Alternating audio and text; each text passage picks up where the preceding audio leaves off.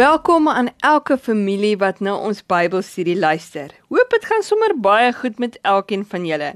Kom ons doen gou die omgee groet. Duime op as jy hou daarvan om in die gimnasium oefening te doen. Duime af as jy liewer netbal, rappie of sokker wil doen om oefening te kry. Kom ons open met gebed. Dankie Jesus vir nog 'n dag wat ons in die woord kan leer. Amen. Ons werk vandag uit 1 Korintiërs 15 en as 'n familie lees deur verse 35 tot 50. Ek wil gou by elkeen hoor. Het jy al gewonder uh hoe gaan jou hemelse liggaam eendag lyk? Ek kan nie dink dat daar 'n party is wat dalk langer wil wees of meer spiere wil hê, maar wat ek weet is dat ons hemelse liggaam nooit sal oud raak of doodgaan nie. Paulus gebruik die vergelyking van 'n saadjie wat in die grond plant. Dit lyk eers of die saadjie doodgaan, maar 'n ruk later sien jy dat die plant opkom. Lees saam met my verse 42 tot 43. Ek lees uit die Bybel uit Kindersvertaling. Paulus sê presies dieselfde dinge gebeur as God ons weer lewendig maak nadat ons dood gegaan het. Ons liggaam hier op aarde gaan dood en ons begrawe dit. Maar die liggaam wat God vir ons in die hemel gee, kan nooit doodgaan nie. Die liggaam wat ons begrawe is swak en vol gebreke, maar die liggaam wat God ons in die hemel gee, is mooi en perfek.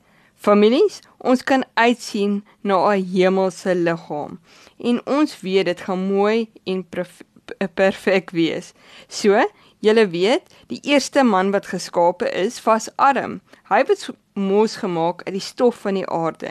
Die tweede man was Jesus.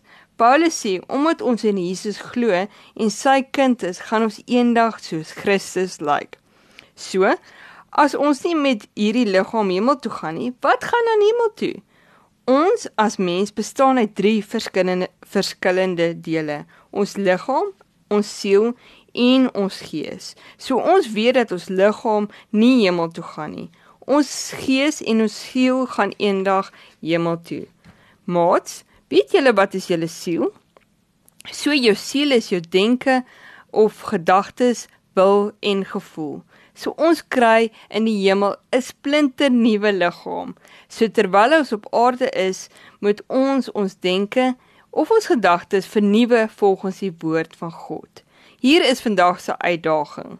Dink gou 'n bietjie, waaraan dink jy? Die Bybel sê mos, soos 'n mens dink, so is hy. Is jou gedagtes opbouend of afbreekend?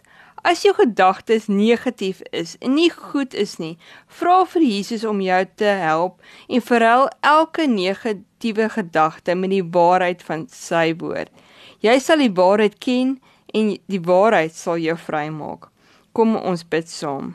Dankie Jesus dat ons kan uitsien om eendag saam met U in die hemel te wees.